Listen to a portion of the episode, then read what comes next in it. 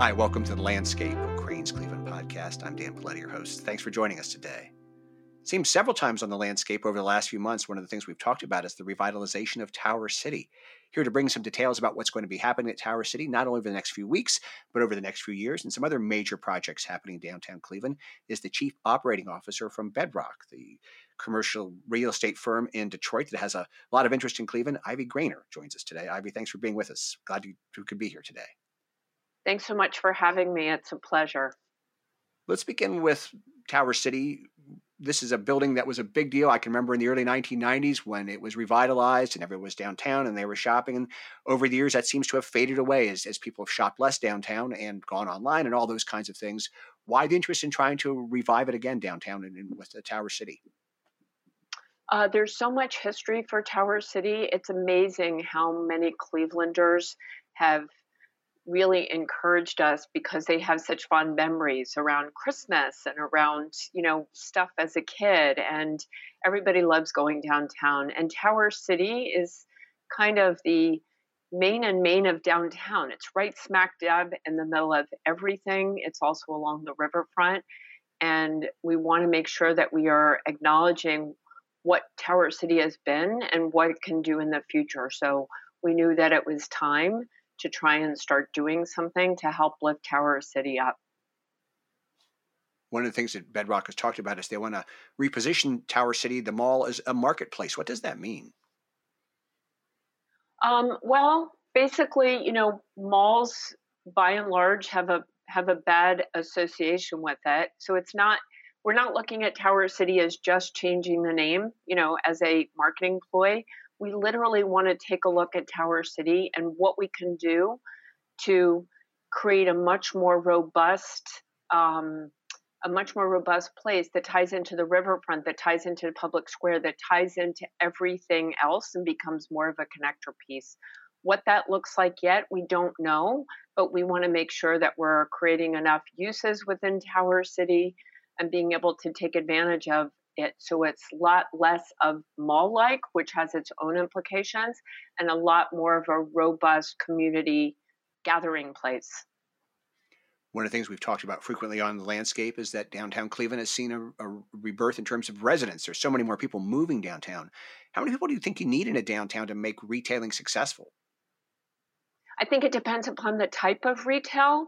You know, you certainly have retailers where you need, you know, hundreds of thousands of people with, you know, very regionally placed retailers. Uh, for small shops, that's the other end of the spectrum. You need less people to stand a business up. You need people with repeat business who want to keep coming um, and being able to provide enough services and retail so that it does become a place that people go to for all their needs. Obviously, there are some challenges along the way. There was a flood last June in Tower City. What are some of the issues Bedrock's facing as you try to make this project go forward? Well, we have we have two things. One, uh, we have taken an approach that we didn't want to wait to do a full redevelopment of Tower City before we engaged the community and brought people back downtown. We saw this as an opportunity to be able to put in a lot of local businesses, entrepreneurs. Some some are first time businesses, some are working on a second or a third business, so that we could basically turn the lights back on at Tower City. We've done some some repairs. Uh, things as simple as making sure that we have Wi-Fi at Tower City and that the lights are working. Um, we are working on what we can do with the fountains once we get through the NBA activations because the fountains have been off and so that's in our minds, that's phase one. Um, and then how we keep all of our retailers going with activations. We we've had a concert series. We have all kinds of interesting programming until we get to a place where we're ready to do more of a major redevelopment so that we can ultimately have this marketplace concept that is a connector piece for everything else that's adjacent to us and happening downtown. How do you see the long term repositioning of Tower City playing out? I realize it could be a number of years. Any feel for how long this might take? Um, you know, uh, uh we're developers, so we tend to be optimistic. um, the planning process itself, I would guess, is probably going to take, you know, 12 to 18 months. and then by the time you get permitting, et cetera. So this could be three years down the line before we actually have something that we can see. Um, is a is a very different looking Tower City. I want to reiterate though that Tower City has really great bones. Um, and there's a lot of connector pieces. There's residential and office and other stakeholders that are already connected to Tower City. Uh, but it does have really great bones that we're going to build upon. One of the great bones within Tower City is the Old English Oak Room. How, do we know how that's going to be used? Uh, right now, it's going to be used for a retailer. Uh, again, there's a lot of uses that will occupy many of the spaces in Tower City. Uh, you know, food and beverage, et cetera, and that will evolve over time. So, what that will look like on a long term basis as we get through the planning, I can't tell you yet because we're still in the early phases of planning. You mentioned the NBA All Star game, and there's a lot of pop ups in Tower City. Um, how many of those tenants do you think might stick around after, after all the festivities are over? What's been very interesting to us and unusual for me throughout in my career is most of the tenants that we have are going to be there longer term. There's actually less pop ups and much more, m- many more entrepreneurs that are taking a chance that this is a longer term opportunity for them. So the ratio of people who are going to stay versus pop ups is much greater. Crain's reported in June when you were promoting these pop up experiences at the mall, you were working with the Florida based consultant Beth Azor and then Jeremy Grossman of Grossman Development Group in Massachusetts. So what roles are those partners playing in this project? Um, so Beth Azor is on the front lines of helping to bring in all the entrepreneurial people. Um, she has probably canvassed throughout downtown Cleveland more than 500 businesses, and she continues to. Uh, she her nickname is the canvassing queen across the country, and so uh, she is going to continue on with us as we beef up some of our own uh, team members within the company. She's going to continue on with us. Jeremy has had more of a focus on the national retailers and the pop up plays, and he consults for us overall in Detroit as well. And so he will con- he has a national reach and he will continue on with us in that vein too. In September, Bedrock and the city of Cleveland announced there will be a long term vision for remaking the land that's behind Tower City. Some of it Bedrock owns, it's controlled by other property owners as well. What kind of progress have you made on the planning and pursuing public money for infrastructure improvements in that project? So we continue again. This is the planning process, as you talked about before. That's even a longer term process because it's land rather than an existing structure. Uh, but we continue to make great progress with the city. We continue to make progress internally. That will take probably longer than what the, the initial plans that we have for redevelopment of Tower City. But we continue to make great progress. The city has been a great partner for us. We have a development agreement done, and so uh, we're very excited about our progress in that regard. Ivy Greaner joins us for the Landscape, a Crain's Cleveland podcast. She is the Chief Operating Officer of Bedrock, the commercial real estate firm that has a number of projects here in Cleveland. Ivy, what's Bedrock's appetite for acquiring additional real estate in downtown? There's a lot of rumors flying around. Are there thoughts about trying to get more real estate in downtown Cleveland? So there's always rumors. Whenever you have a real estate developer, there's always rumors. Um, uh, as soon as we know something, we're happy to let you know. But there's, of course, there's rumors because that just goes with the real estate environment. In addition to the mall, your downtown portfolio includes the former May Company Annex building that's on Ontario, the Tower City office space on Huron, potential retail and restaurant space at the renovated May Company building. What's on the horizon for all of those properties? So the May continues to gain traction and occupancy, and we've actually brought in a partner called the Roost, which I believe that we have talked about previously. Um, and the Roost is, we're very excited because they have pushed very hard to get open sooner rather than later. They, they're taking a portion of the May to stand up some residential units, more of a um, more on a limited term basis. People can get places to stay in much shorter term than one year. Um, in addition, we are working very hard on our vacant retail spaces to help get those populated. So we continue to grow for, for the May. How would you characterize retail development in downtown Detroit? Bedrock has such a, a vast portfolio there. Any lessons you've learned from those experiences that you might be applying to Cleveland? Uh, well, you know, we've all been faced with a number of things in the last few years at, as it relates to retail. The headlines before the pandemic were online was going to kill retail bricks and mortar.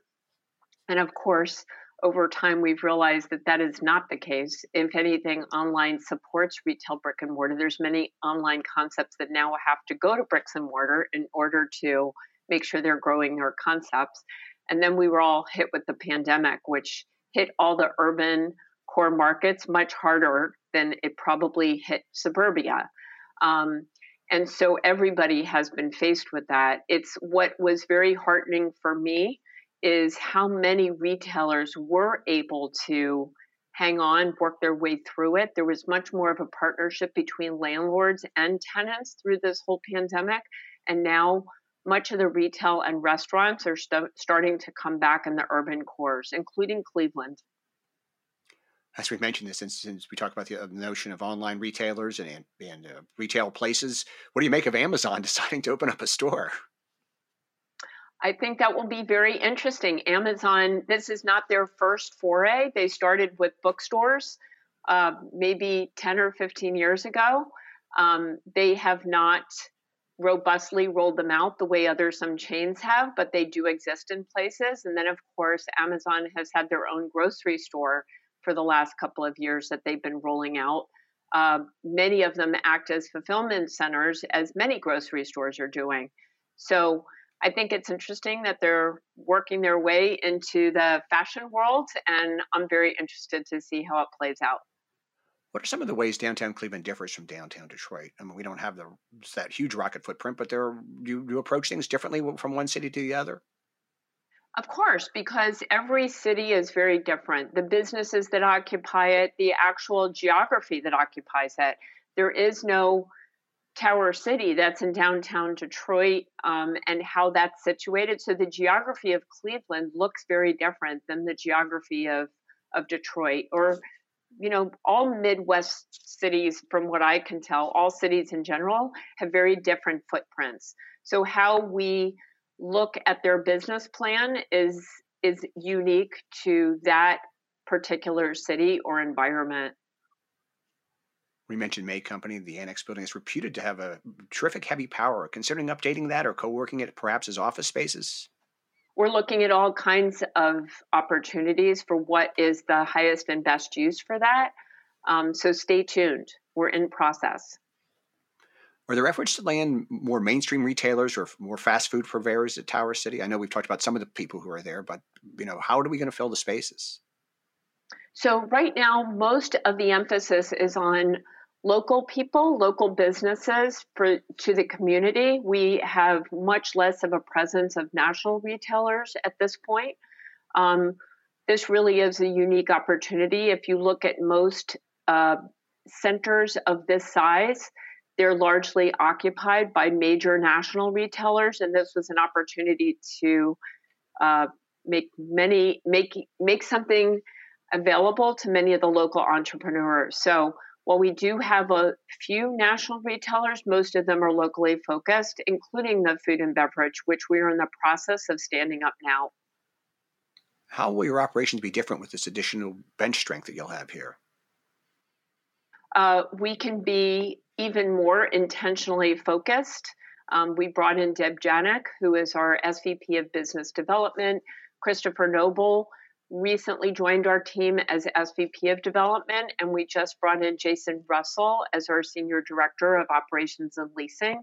So we are really expanding our team along with our commitment to downtown Cleveland. It looks like there's about 40 empty apartment buildings or uh, spaces at the May. How do you feel about residential leasing activity in Cleveland?